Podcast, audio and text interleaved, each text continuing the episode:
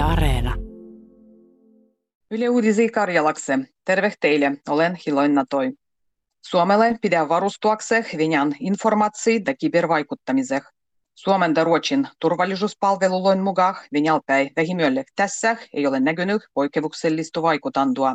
Molemmat muat olla varustettuhes, siihen kun Venäjä pyrkii vie vaikuttamaan Suomesta Ruotsissa meniä NATO-prosessaan.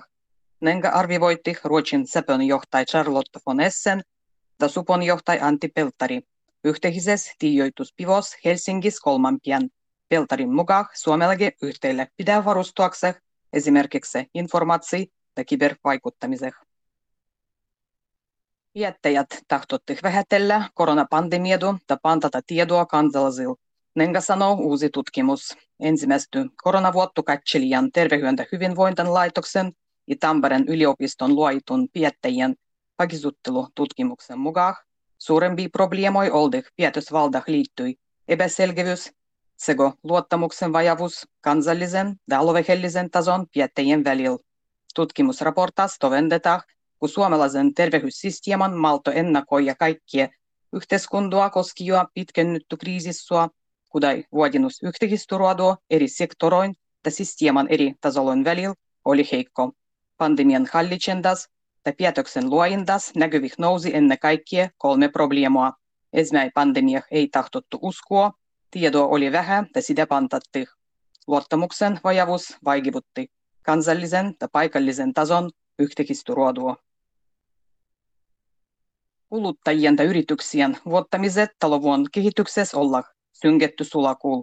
Tämä tiedustettiin Statistiikkakeskuksen ja Ekon tiedoloissa. Kuluttajien vuottamiset inflaatiossa oldih korkeampal, mikä konsultahto ennen mierendy historiassa.